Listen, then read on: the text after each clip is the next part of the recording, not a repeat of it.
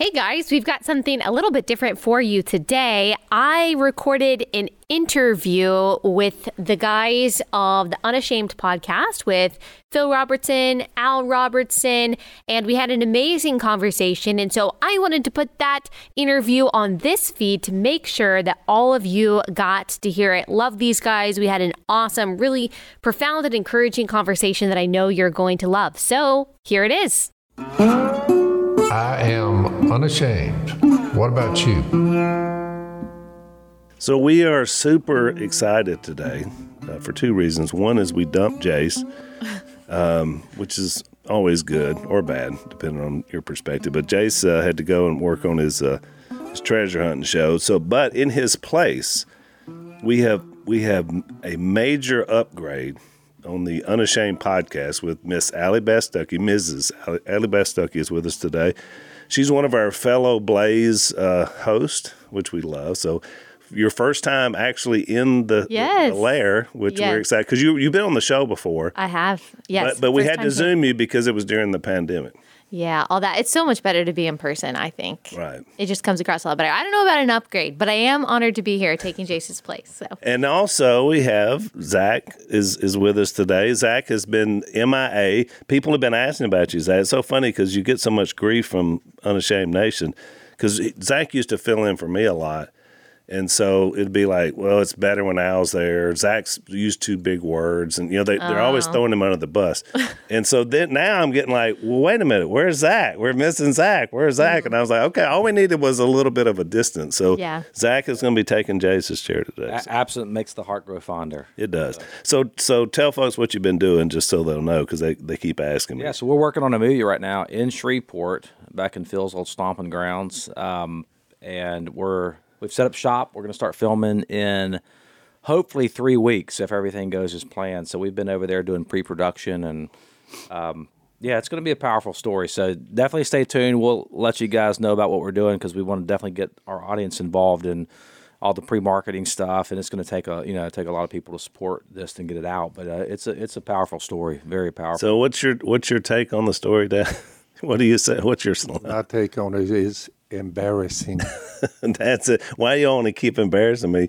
And so, because it's it's from the era of Dad's life that yeah. where he wasn't a Christian. So the well, Apostle it, Paul wrote about his past. With he just said, "Look, I'm the worst," and, yeah. and I read what he was up to before Jesus struck him down on the road to Damascus. He pretty much was the worst. And I thought, you know, it makes me feel a little better that I was not as sorry and low down as this cat. But so now you just run with it. It is what it is. Well, and you know, forgiveness we, is a powerful thing. I ta- can tell you that. We've Woo. talked about this before, Dad, because of your such a stark life change at twenty-eight. You know, you had those years before that, and then out of that era, you know, we found out later we have a sister, Phyllis, that is now in our life. Yep. But you know, it's interesting because the a lot of the national response to you, even by those that don't like you, was like, well, he said he was a bad guy, and then he turned it around.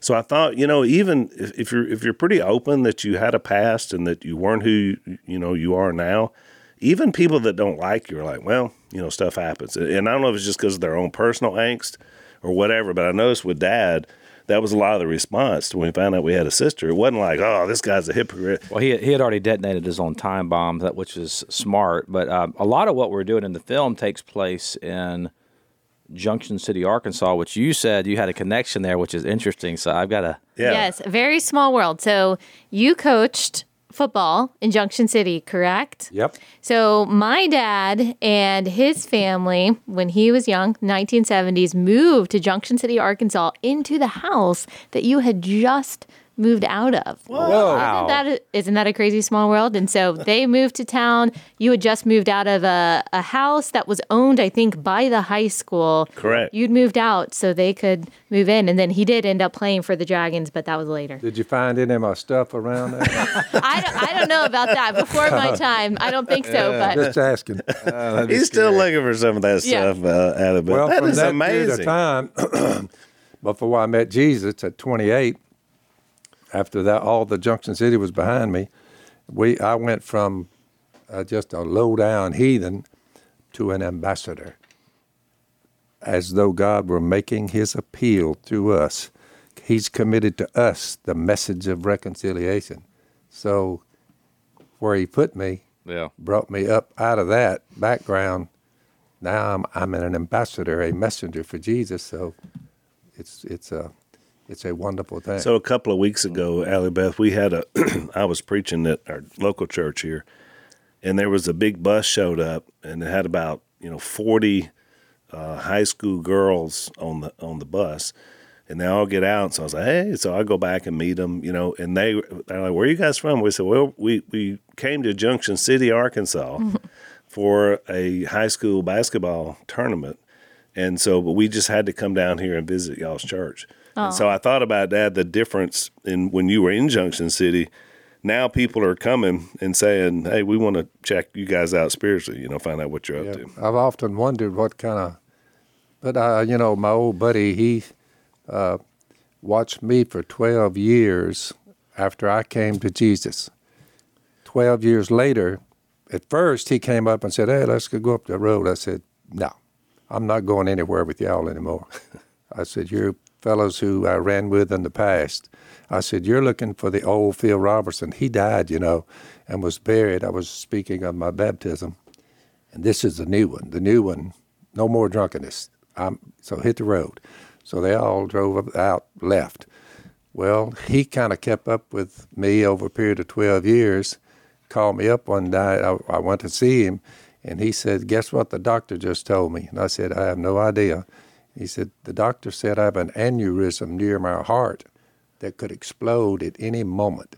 So I'm hanging by a thread. I have to lose some weight before they do surgery. And this and, is the baseball coach at this, Junction City, yep, right? Yeah. Baseball and he coach. was a biology teacher. And, and a vowed atheist. Right. And I said, well, you've been an atheist all your life. Are you having second thoughts about, he said, I want to know what changed you that much. So, because he was talking to me twelve years after mm-hmm. I was converted. So I shared Jesus with him. I baptized him. And then about thirty to fifty days later, a month and a half, wow, the aneurysm did explode. So he cut it pretty thin. But he did make it. Well, they called me up to ask me to do the funeral. And I said, which you'd I, never done a funeral I before. I said, I don't even own a suit. I said, I noticed most of them guys at funerals, they're pretty spiffed up.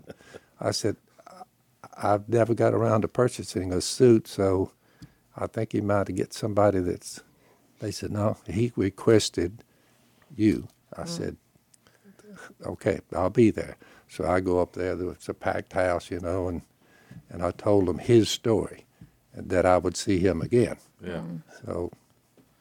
That's pretty wild. That was the story. Your dad, I guess your dad may have played baseball. Did your dad play baseball? Football. football. He played football. You might put that in the movie. I, yeah, you know, I'm sure he'd be. I'm sure he'd be happy to yeah. make a cameo. So or he was. Yeah. He was a teenager when they moved to Junction City. Yes, he was yeah. a teenager. I don't remember what year it was. Maybe you would remember when you moved out of that house in Junction City. We left about. We left Junction City. seventy-two or three. So when we left that house. We we moved. We still were in Junction City, sort of, but we moved up north, right on the state line above it, where and we had a bar, and so Dad went from being a school teacher to running this bar, mm-hmm. which is kind of the heart of, of the, the worst days this for us. This was a yeah. rough joint. Yeah. So he was still in Junction City. He just we were kind of on the wrong side of town, right? You know, during this era. So we were there about another year mm-hmm. before we left. So that was right around seventy-two, seventy-three. Yeah, I guess he would have been. Well, he was born in sixty, so he would have been like a preteen at that. Right, right. At that it's age. amazing. Yeah, what a small, what a small world. world. Well, we have a lot of family. My whole my dad's side of the family is all from Louisiana. My grandmother, we just buried her a couple of years ago, not too far from here. So. Yep, a lot of connections. Well, you know. Which is pretty neat. So, out about this house that you were describing, so we when we moved there, uh, I was four, nineteen sixty-nine. We were there about three years. And so, from four to seven, that's sort of the year you start having memories. So, like, my idea, the school was right there. And I viewed it as a little small child as just this great wonderland because yeah. I had the school, the baseball right. field. There was a dump down there that I, you know, got burned my feet a couple of times. But when I went back and looked at it, because I, I spoke up there a few years ago, and it was this little tiny. I mean, it, it was so small, but right. you know, in a child's mind, it was huge. So it was like you know, kind of brought it into perspective that how much things had changed for me, mm-hmm. you know, although the area was still there. The house wasn't there anymore. So where the house used to sit is like a bus barn now. So they have like school buses and stuff there. So the old house is gone, which yeah. was my first place that I really remember yeah. living was in that Junction City house, yeah. which is fascinating. So uh, Allie's podcast is called Relatable, and it's on Blaze T V.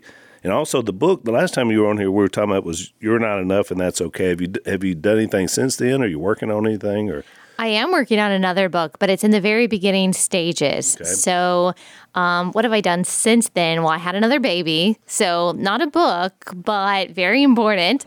Um, yeah. And so I've been busy with that and the podcast, and the next book will come out probably fall of twenty twenty-three. So we've got a, a bit of a ways to go. Excellent. Well, and Dad, so you did an interview with Dad, too, probably for one of his projects, and you were pregnant. Yes, and the he first re- time around. Yeah, yep. He remembered that, but but you said he didn't ask you, which I'm oh, so yeah. proud of Dad because that's so unlike him. I learned my lesson the say, hard way. You didn't say anything. And I was like eight months pregnant. So it would have been, been okay, safe for right. him to, yes, but I remember his, the story that he told me. Yep.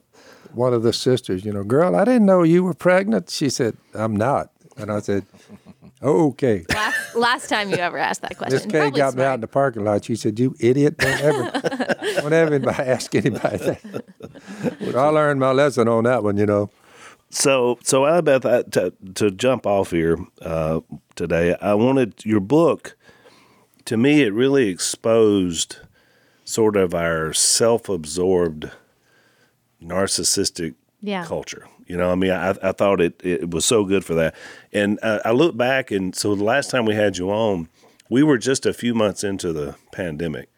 So I thought, I, I wanted to ask you, since you were here and, and we had a great discussion, what it, it over the course of the last year and a half, looking at COVID, the response to it, sort of our culture and how that is, how how does that, what have you seen over that year and a half as to you, what you wrote about in the book at our culture? Yeah. Is it better? Is it worse? what well, do you think? Something that I talk about in the book is that this idea that is fed to especially women, that you are enough, you're perfect the way that you are, you don't need to change anything about yourself, everything that you want, you absolutely deserve, and you'll get it if you just work hard enough. It's this very strange new age idea that really inside of you is like this perfect goddess, and if you can just do enough work, you'll finally be able to manifest her. And one of the questions that I posed in my book was, well, how is that going? Is that actually helping the mental health issues that a lot of young people say that they struggle with today? Is it helping the suicide rate? Is it helping people be more confident, more satisfied, more fulfilled? It doesn't look like it, because those numbers, those statistics for our generation, millennials and Generation Z, aren't doing well. And yet we are the generations who have been told from birth that we are awesome, mm-hmm. that we deserve a trophy no matter what, that life is all about us. We've had these devices in our hands for, you know, uh, over a decade at this point that have made us feel like everything is about us. So if If we are being told that everything is about us, that the world centers on us and that we're amazing, and yet we are the generation that's suffering more than previous generations with all of these issues of feeling unfulfilled and unsatisfied and desperate and purposeless, then maybe what we are being told and what we are being sold actually isn't helping us. And I think that has been demonstrated even more so over the past couple of years as we've seen a lot of young people struggle more than ever with feelings of purposelessness and loneliness. And I just keep hearing that the antidote to these things is just loving yourself more, is just thinking about yourself more, is just being more confident in yourself. And the entire premise of my book, and I believe this more strongly than ever, is that the self can't be both the problem and the solution. If inside yourself you are finding these feelings of inadequacy and insufficiency and desperation and and depression and anxiety and all of that, you're not going to find the solution to those things in the same place that your problems are found. And so the book is really about how the gospel offers something infinitely and eternally better, that Christians aren't called to self-attention and self-obsession, but to self-denial. And that paradoxically, it doesn't make sense to our, you know, worldly, fleshly mind, but denying yourself, thinking less of yourself and thinking, really thinking of yourself less, um, is the key to the satisfaction and the fulfillment and the purpose that you're looking for, and can really only be found outside of you in your Creator. Yeah, that's, that's well very, said. That's very strong. Let's take a break.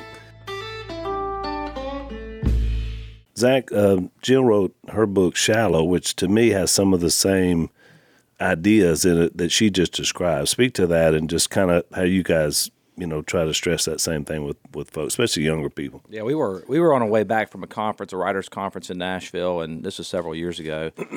I won't say the name of the author, but there was a, a big buzz about a particular author, and, and I read. So we listened to her book on the way back, and it was basically the, the message of the book was exactly what she said: bootstrap yourself up, work hard enough, you know, live your best life. You do you. Girl, like, wash your face, all that. Yeah, got it. Okay, you you, you oh, said it, not oh, me. Oh, okay. Wow. But as I, but, I, but as I'm I'm listening to it, I'm thinking, you know, the problem here is that at the in the back of my mind, I know that I'm not enough. I mean, everybody really knows that in the end. Yeah. So, you know, this idea that we're going to bootstrap ourselves up. And I think what Jill was speaking to in her same thing is just like, we've got to get, like, we, we don't, like, I think the, the message that, that we're hearing in culture now is, is you're not that bad. Uh, you know, God loves you the way you are. You're not that bad. And, and the message of the gospel is that God sees you and says, you're not that bad. You're actually much, much worse than you think you are. Yeah. And, and, I affirm you there. I see you there. While we were still sinners and enemies, Christ died for us, Romans five. And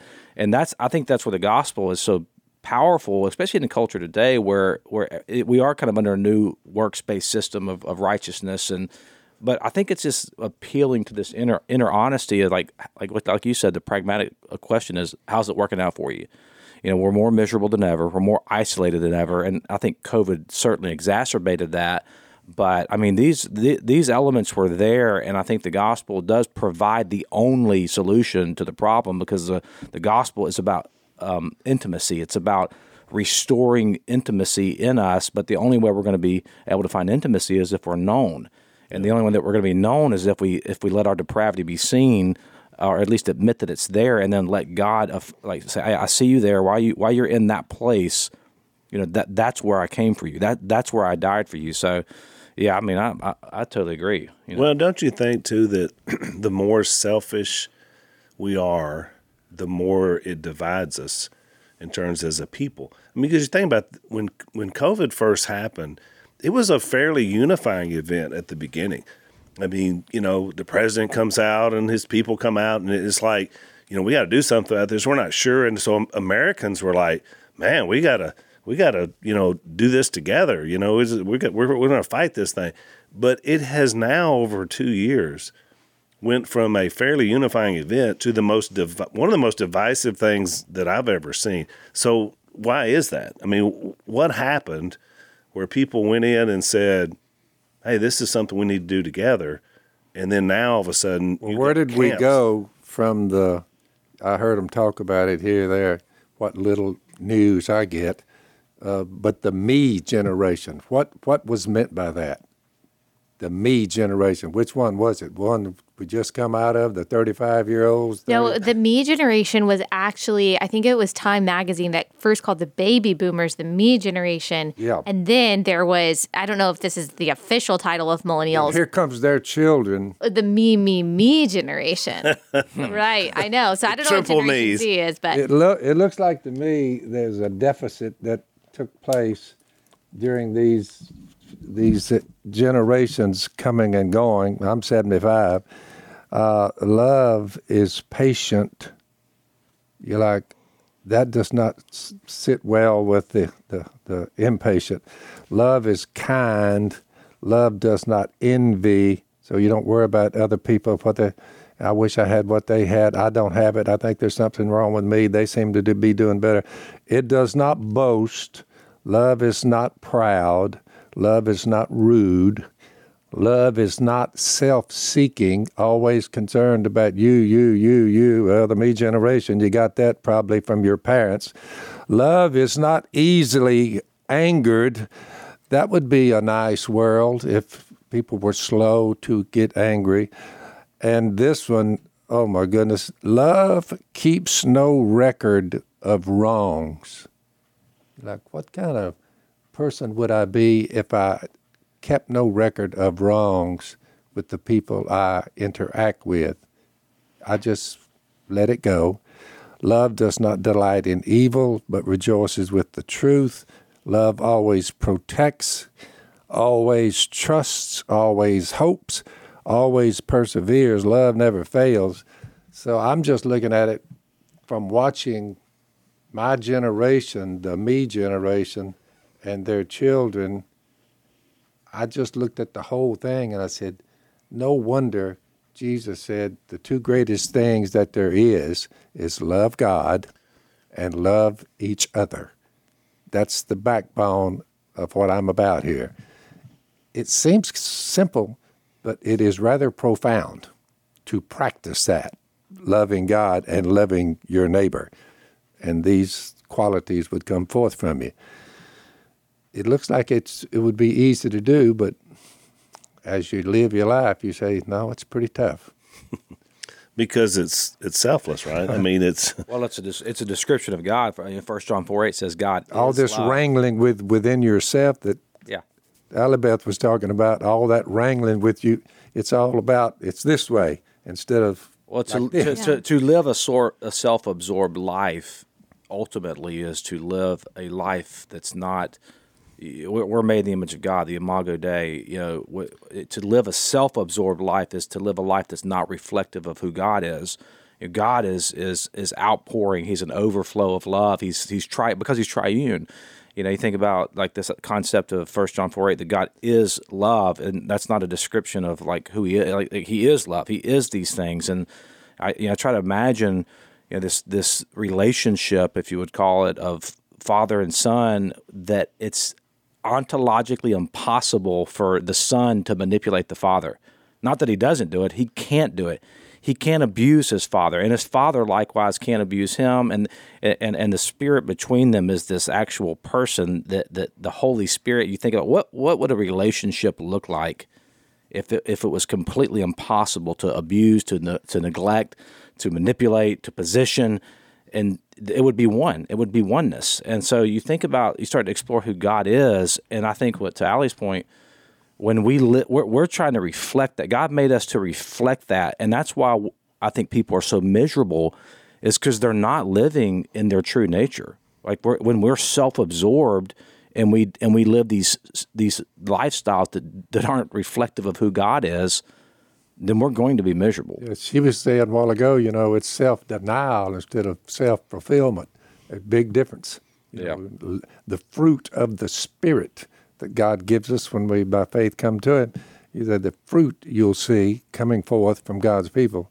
Number one on this, love, yeah. joy, peace, patience, kindness, goodness, faithfulness, gentleness, self-control. You say, boy... And that's why it says against such things, there is no law. Mm-hmm. It's the way to roll.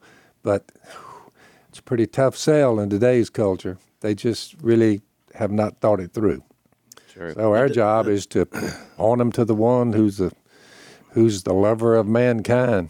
So, so Allie, don't you think, if so so you introduce something like a virus, and then if your culture is self-absorbed, quickly people begin to think like, how can we manipulate this situation yeah. to gain power, to gain, you know, so isn't that kind of what you saw at all levels of yeah.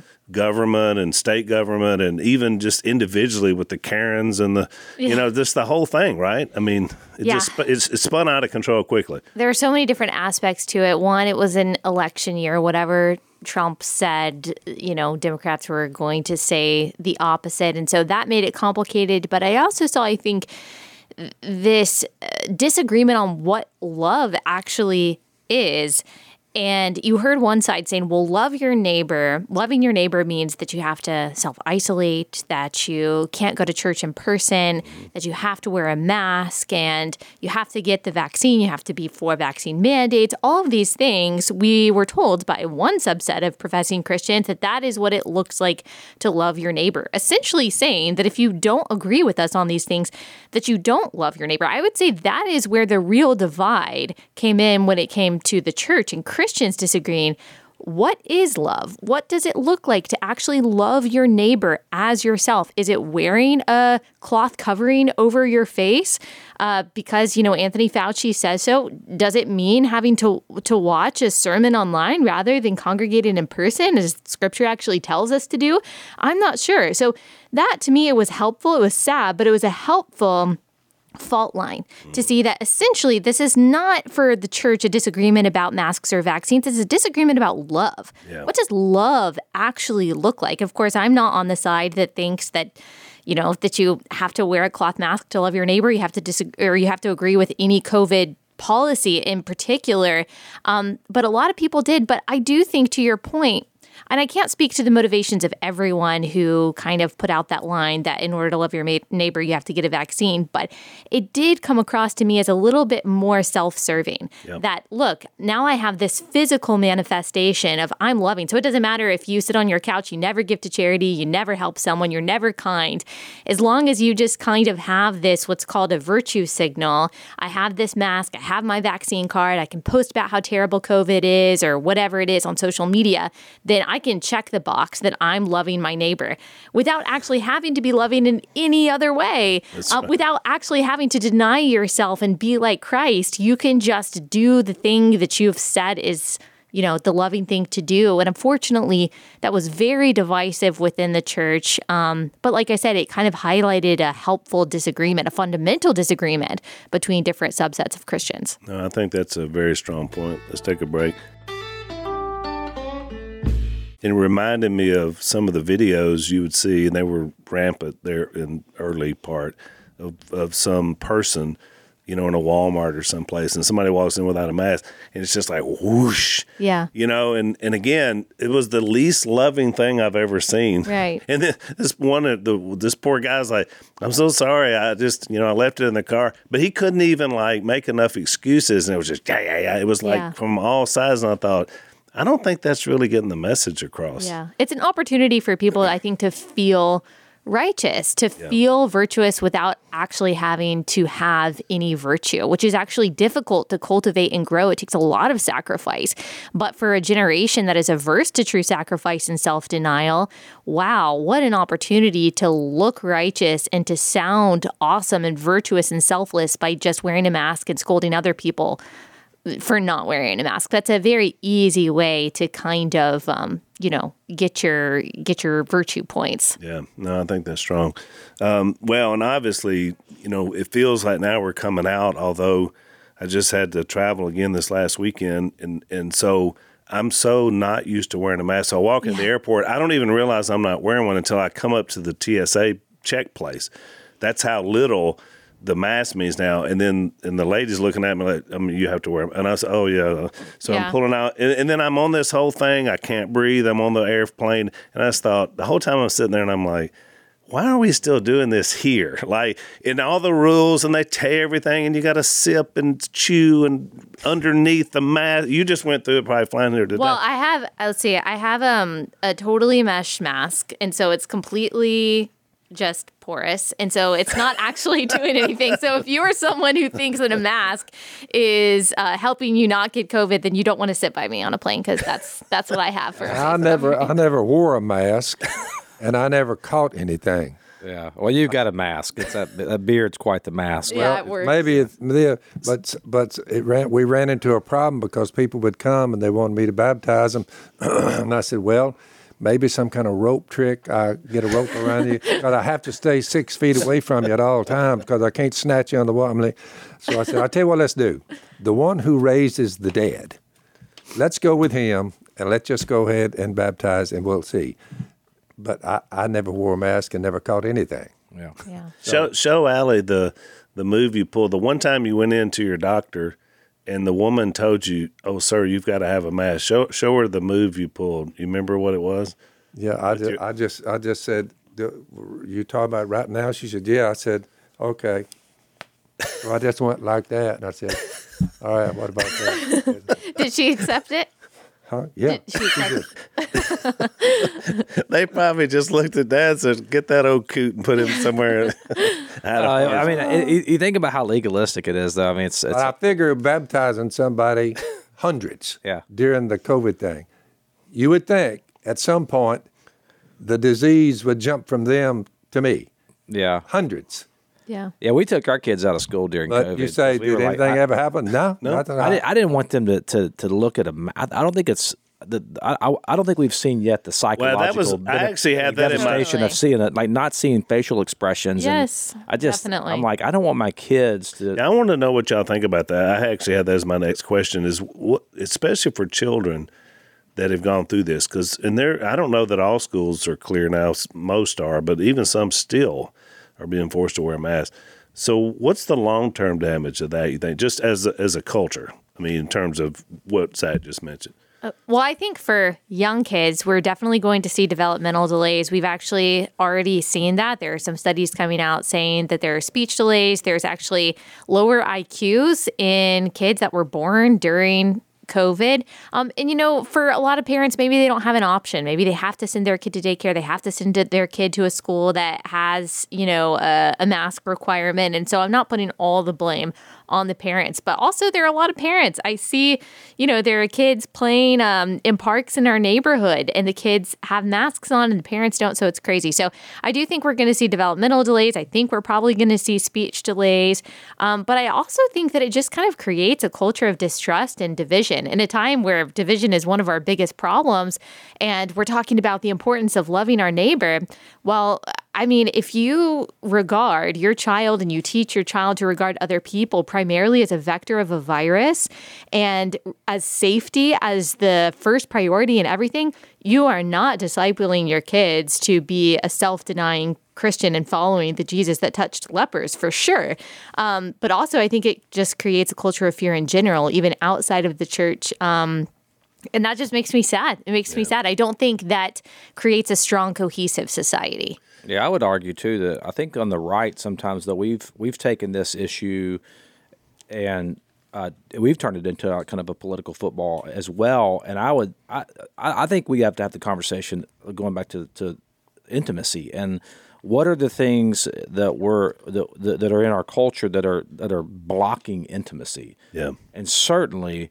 You know, me not being able to see a face is a, bl- a blocking of intimacy. I remember when, when I first got out of college and and I would jump on an airplane, and really up until COVID, I'd always talk to the person next to me. And now that since COVID, I've, I I don't talk to anybody on an airplane because it's too much work. It's like, man, yeah. like what what you, you can't, can't understand them. Yeah, so everyone's just sitting there and nobody's communicating, and yeah, then we wonder so why true. Karen Karen blows her top or whatever, and everyone's so angry. Well, we're not connecting. Even I, I think that there was a direct correlation with a lot of the racial um, problems that we've had in the church as well. That, that that all manifested and came out after after COVID because we weren't meeting together. Like the church that you're at, that that Jill, Jill and I were at for a long time, is probably fifty percent African American, and so we were coming together on Sunday morning, and we may have had there may have been cultural differences in the body and all that, but we were coming together as the body of Christ. Yep. And it was like, man, I got to we got to do life together and figure this out. And even I mean, there's Democrats in that church that we love and that we're and we we differ on things, but man, we're coming together. And then when COVID happens, it just isolates everybody, and then we're we're behind a screen. And now I don't have to do life with you. Yeah. Well, that that's a precursor for division and, and yeah. fights because I don't have to do life with you anymore. And I think it's part of kind of this idea of like how, like even like the metaverse and everything's like moving towards isolating people, keeping them in their home. And I think the church has to come in at this point, and we have to speak a, a, a message of, of not just redemption, but also restoration, that we we can restore back local communities and cultures and, and, and things of this sort. And to me, I think that's why the local church, and I think God's moving in like small churches again, which is really cool. Mm-hmm. I mean, you know, like it's like God's moving these little small communities. And he's yeah. like, and you see it all over the country, all over the world right now. Yeah. Let's take another break. Well, no, you're right. And so I, I speak at a lot of events around the country, and it's so evident that people want to be together, you know, because, I mean, the enthusiasm level for places I've been, and I've been to a lot of, you know, quote unquote blue states that have been under super strict lockdowns more than we have here or you have out in Texas. And, you know, they're just like, we can't wait to get together. So it's just like these events are just bursting at the seams, you know, because it is. It's it's being able to look at faces again and have conversations and being able to hear, you know, what people are saying. and to be able to see that, I think, was just powerful. So, Allie, it's, you know, I follow you on social media. It's very evident that you're pro-God, pro-life, uh, pro-God's order when it comes to gender and, you know, important things that, that we share with you. What do you see as sort of the greatest threats to to Christianity, to conservative, to traditional, you know, uh, life in America? What kind of what are you seeing in terms of your discussions you're having and, you know, with the people you have on your podcast? Well, I think my greatest concern is actually within the church and people who profess to be Christian teachers compromising on things that have to do with the creation order, the created order. Genesis one issues, I think really the big one is sexuality. Yep. You see that kind of compromise first because it's personal. People know someone who, you know, is gay or says that they are the opposite gender. And because we don't want to offend, no one wants to offend, no one wants to... you know, be accused of being hateful or something. That's typically, I think, the first thing that people compromise on, not to mention just the the huge uh, influence that the culture has on people and the pressure that young people feel, especially to be accepting of that. I mean, it's right. considered not just bigoted and hateful, but you're almost like a social pariah if you don't accept this ridiculous, you know, maxim that trans women are women or whatever it is. Um, and I see compromise in that within the church. Absolutely. Um, you know, people trying to say that that's not really what God meant um, in Genesis one and that we're just supposed to love, kind of going back to our earlier conversation about what actually love is. I still see that as a big fault line, as a big dividing line. People who who say that love is really just this superficial affirmation of people, just being nice to people, just saying and doing what the culture wants you to say and do. Um, and you mentioned First John four eight, that God is love. And something that I like to remind my audience is that we can't out-love God. And that's kind of what you see from some people who say, well, it's actually more loving to say that God did not create us male and female, that the definition of marriage is not between a man and a woman. It's actually more loving to not say that, to simply affirm people. And so what they're essentially saying is that they have a higher standard of love than the God who says he is love. But that's impossible because we're not love, but God is love. So everything that God says is good and right and true, or bad or wrong and a lie. He says those things out of love. So the most loving thing that we can do, um, and this is something I definitely want to emphasize to women who I think are most tempted in this way of just being like, I don't want to be seen as, you know, hateful. Um, The most loving thing that we can do is agree with God. Yes, the world calls it controversial to say that God made, made us male and female, or that abortion is wrong because God made us in his image. But these are not political issues for the Christian. They're not culture war issues for the Christian. These are pre-political, pre cultural, pre-societal issues for the Christian. They're biblical issues that have become cultural and political. And so it is the most loving thing I can do to agree with the God who is love about these so-called controversial culture war issues.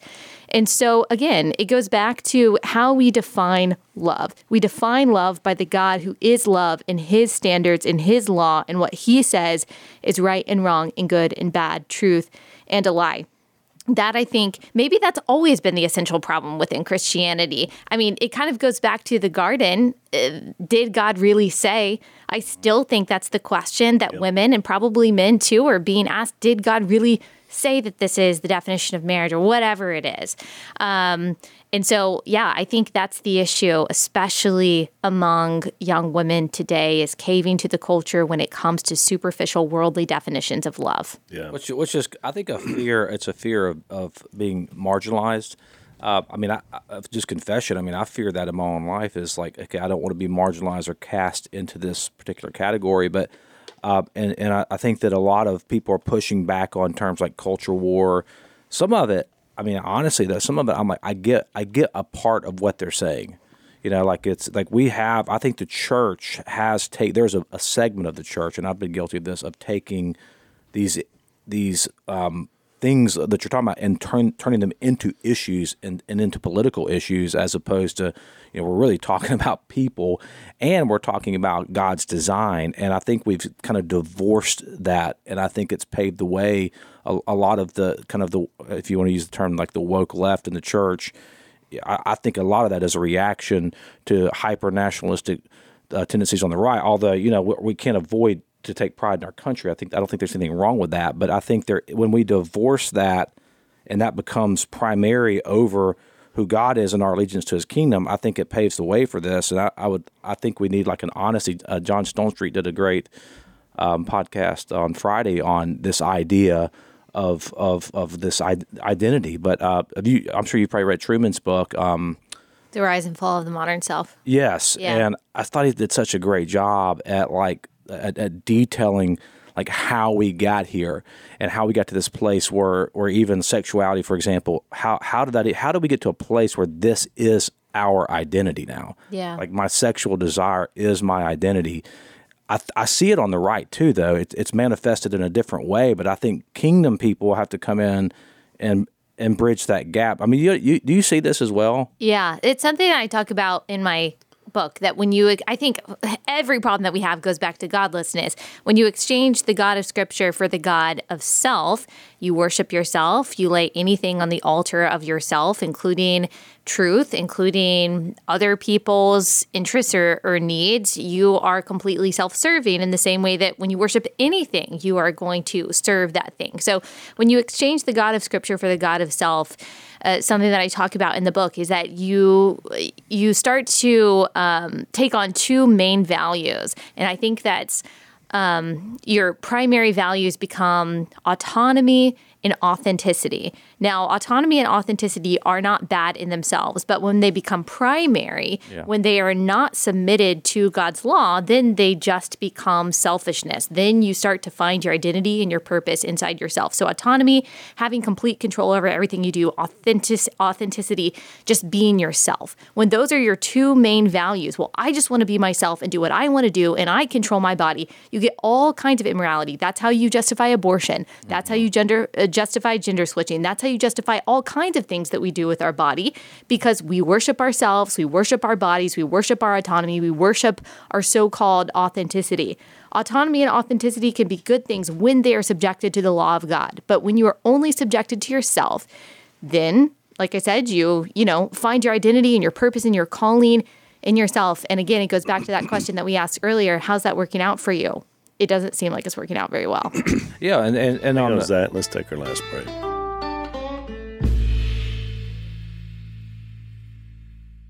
Yeah, I think that's so good. I, I was and I was thinking where we're at. Like Phil did a documentary film in two thousand and was it fifteen? twenty fifteen. Yep. Yep. And, and the, the the essential message of it was built kind of off this, like a Francis Schaeffer concept of uh, conservative humanism is still humanism. Like it, like it, like mm-hmm. the, I think he said it. Uh, that it's not the, it, the problem is not conservative or liberal.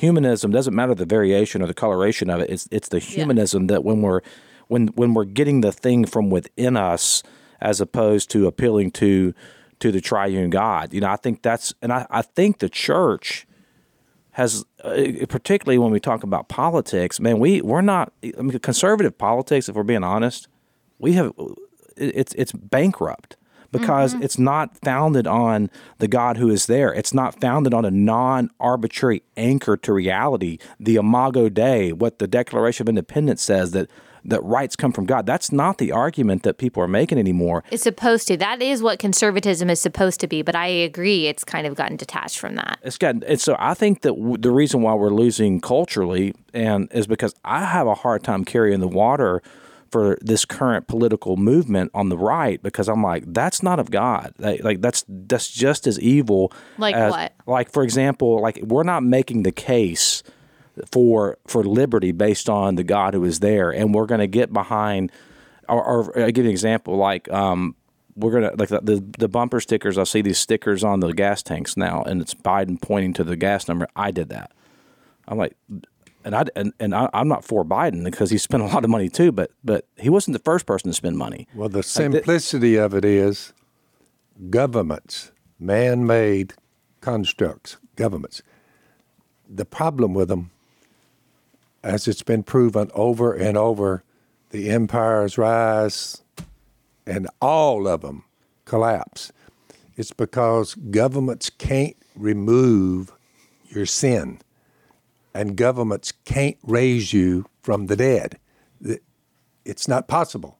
So somewhere the reality is right in front of you, and you say, it's going to take something bigger than governments to remove my sin and the, the escape from Satan, sin, guilt, law, put you in the grave, the grave. You say, only God can do that. So that's where the governments are giving you the impression that they can fix all of your problems. That's two of them that they can't touch. They, they can't do it. Mm. So your faith has to be rooted in something larger than governments, man-made constructs. And you mentioned a while ago, we're members of the kingdom of God. We're operating at, under a king, Jesus, and you say, and we're in a, you know, constitutional republic. It's good, but it does not meet. Who's uh, the one you qu- who, who's, who's the founding father you quote um, about our? I can't remember who said it. Our our system is is wholly inadequate. Yeah, that, without yeah, yeah without God and the second, Bible. Who's the second president? What's his name? Adams. Yeah, John Adams said that. Yeah, that that you without morality and without the Bible, without God. Yeah. That you can't, you, you'll, the system will break down. Yeah. You know, it's made for religious people. That's yeah. right. Is what he said. Because yeah. He read Madison, the, when he read the Constitution, he said, this Constitution was written for a moral and religious people. It is wholly inadequate for any other. Meaning, if the, the, the people that are underneath and live by the Constitution, once you... Uh, once you lose your religion well, and it, your, your faith in God, this is not going to work out for you. It's really to Allie's point that self-discipline then becomes from something other than government. Mm-hmm. That is correct. And so therefore, if that's how I approach life, then I can function in a society and in a system. But you take that away, and I'm only depending on that right. entity to, to put that in my life, you're going to fail. Because like you said, either side is going to lose self-discipline and then only look for power and how to rule over people. I, I thought about feel love, and it's separate and apart from governments. When governments, and even our own constitutional republic, when they say they love me, when God says it, I get it. But when they say it, I'm like, I don't think they love me anymore. Well, Dad used yeah. to say that. He said, when's the last time you heard a politician say, I love you deeply? Yeah. And you think about it, not very often. And I if said, they I've do. I've never you've... seen politicians get up and say, the first thing I want y'all to know is, I love you with all my heart. They don't say that. Well, I did that when they, there was a speech up there, the guy in Wisconsin, what was his name? Oh, yeah, the governor. What was his yeah, name? Yeah, the governor. Ran for president, yeah. Ran for president. Oh, yeah. I spoke before he spoke. Walker, Scott Walker. Yeah, and I just mentioned that, and he got up there on the mic, and he said, the first thing I want you folks to know, and it's really true, he said, I got to thinking about it. He said, he I don't tell him I love him. He said, ever. He said, well, this dude just walked up here, old Robinson, and he said, I'm going to tell every one of you, I do love you. I, mean, I forgot that. You had a repentance. You had a, yeah. you had a response right there to your first yeah. sermon. Uh, well, I thought about that in Romans, because Zach, in the movie we talked, Rome was one of the civiliz- civilizations we talked about. You remember when Paul said in Romans one, when you exchange the glory of God for, and then he, he went into what they were doing, but you can just draw a blank there and put anything in the blank. Mm-hmm. Anytime you exchange the glory of God for whatever it is that's currently the hot rage in your culture, then you're going to have problems. And that's what happened to Rome. It's what happened to everyone since then. And it's what we're seeing in America. Yeah, I, I, Because I, they did not think it worthwhile to retain the knowledge of God, he, God, gave them over to a depraved mind to do what ought not to be done. And you look at that, and every empire you see that rise and fall, that's why they all fall. It scares me when I look at our country and I say, whew, seventy-five years of watching it, I'm like, I've never seen it like this. Ever. Yeah, it's scary. It like it's scary. So uh, we're at the end of our podcast, Alice. I wanted to, uh, Relatable, which uh, is on Blaze T V, but of course anywhere you get your podcast, you can get that. And also, You're Not Enough and That's Okay, which is the book we've referenced quite a bit today. Yes. Uh, so be sure and look for Allie. We're going to have, Allie, we have what we call an Unashamed, an overtime segment. uh, which, by the way, blazetv.com slash unashamed is how you subscribe to get this uh, extra content. And on there, I, I wanted to hear about your personal, we don't have time to get to it on the regular podcast, uh, your own personal spiritual journey. So we want to explore that a little bit. So come on over if you hadn't already uh, signed up uh, to, to Blaze T V and do that now. Thanks for listening to the Unashamed podcast. Help us out by rating us on iTunes. And don't miss an episode by subscribing on YouTube, and be sure to click that little bell to get notified about new episodes. And for even more content that you won't get anywhere else, subscribe to Blaze T V at blazetv.com slash unashamed.